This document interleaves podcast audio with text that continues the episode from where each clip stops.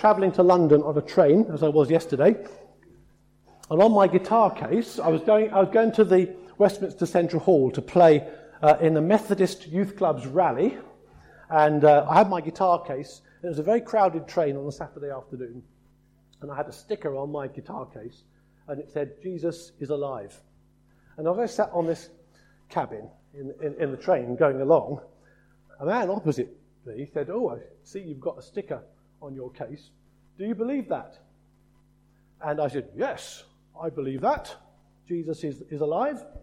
He said, Oh, and, and he asked me about what I did. And he said, Well, what, what do you do? I said, Well, I'm a student. He said, What are you studying? I said, Well, I'm, I'm studying geology at Durham University. And he said, Well, you can't. He said, You can't do science and believe in Jesus. And he, for about half an hour on the train, he tried to tell me that actually I'd got to forget everything I learnt in science and only believe what I learnt from what he thought the Bible said. Okay, that's a problem, isn't it? Because if you're at school and you're learning science and you're taught things in science, do you have to tell your teachers that they're wrong? Do you have to tell all the scientists in the world that they're wrong to believe what you believe? Or is there a way of understanding, actually, you can believe and understand both. And over those next few years, I had to come to terms with the fact that actually, yes, you can be a scientist. And I, I friends, well, I'm not going to drop names, but I have some friends who are very good, uh, internationally known scientists who are very firm Christians. And uh, they don't have to kind of reject all that they've learned in science in order to believe. It is quite possible to hold them in place. Do you remember uh, God created a book of works and a book of words. The Bible and creation go together. You do not have to throw your brain out and, and, and ignore what you're teaching. The Bible, the, the purpose of the whole of Genesis 1 is to say one thing. What's, how does it start? In the beginning, God created the heavens and the earth. That's what we believe. How he did it? Well, this gives us a rough idea how God did it but it doesn't ask lots of questions. Science is exploring how God created the universe.